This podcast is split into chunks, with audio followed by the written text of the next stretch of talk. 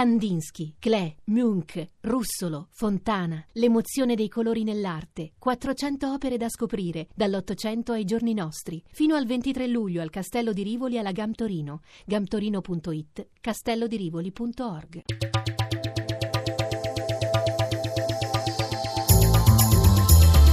GR1 Economia a tutti buongiorno Danna Trebbi. Nel giorno in cui il Fondo Monetario Internazionale diffonde le previsioni di primavera alle borse europee, partite positive dopo le, uh, le, vacanze di Pasqua si fanno pesanti sotto il peso delle incertezze generate dall'esito del referendum in Turchia e della minaccia militare della Corea del Nord. Facciamo il punto in diretta da Milano con Paolo Gila.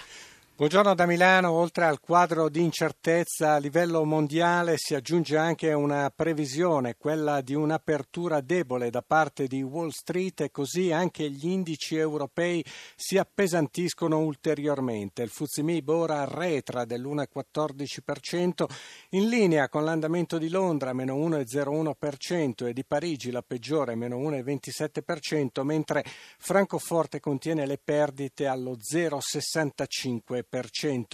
Pesanti sul listino soprattutto i titoli del comparto bancario ma anche i tecnologici. Mediaset lascia sul terreno quasi tre punti percentuali. Si attende la decisione della GCOM sulla vicenda Vivendi e in vista anche del Consiglio di amministrazione domani. In controtendenza Unicredit più 0,60%. Dopo l'aumento di capitale ci sarà giovedì mattina la prima assemblea pubblica degli azionisti. Per quanto riguarda altri indicatori, lo spread è ondivago, è intorno ai 210 punti base, il rendimento dei BTP a 10 anni al 2,26%. Infine per quanto riguarda i cambi è calma piatta euro contro dollaro a 1,0650.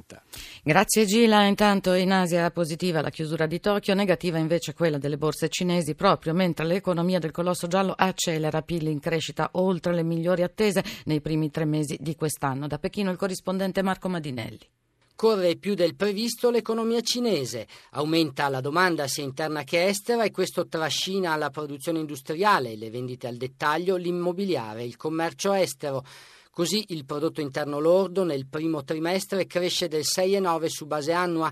I tre quarti dell'aumento sono dovuti ai consumi, trascinati anche dall'aumento del reddito disponibile. Tutti gli indicatori sono positivi e fanno ben sperare per il resto dell'anno, ma con una partenza di questo tipo molti economisti credono che nel secondo semestre ci sarà un rallentamento. Tutto ciò comunque permette alle autorità monetarie di continuare con una politica restrittiva, tassi di interesse più alti e meno contanti in circolazione per tenere sotto controllo la speculazione.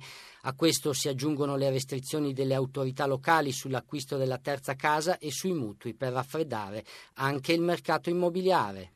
E noi torniamo in Italia dove in attesa del rinnovo della madre di tutti i contratti, quello del settore pubblico, si moltiplicano i rinnovi in altri comparti, ma solo un terzo è firmato dalle tre principali sigle sindacali. Ce ne parla Amalia Carosi. Sono oltre 800 i contratti nazionali censiti dal CNEL. Siamo passati dai 561 del 2013 agli 809 del marzo di quest'anno, più 44% in quattro anni.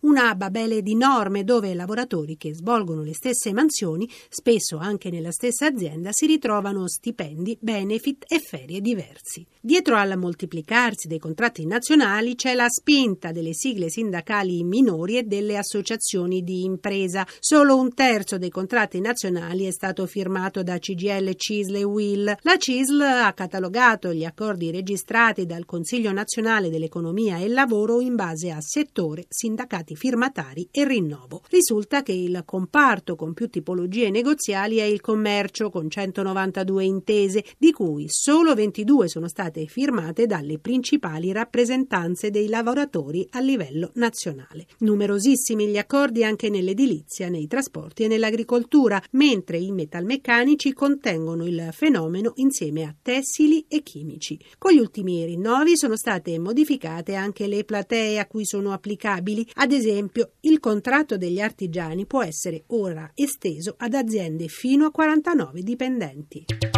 E GR1 Economia per questa mattina si ferma qui. Assistenza Cristina Pini, in regia Emanuele Ricario, Danna Trebi, buon proseguimento d'ascolto.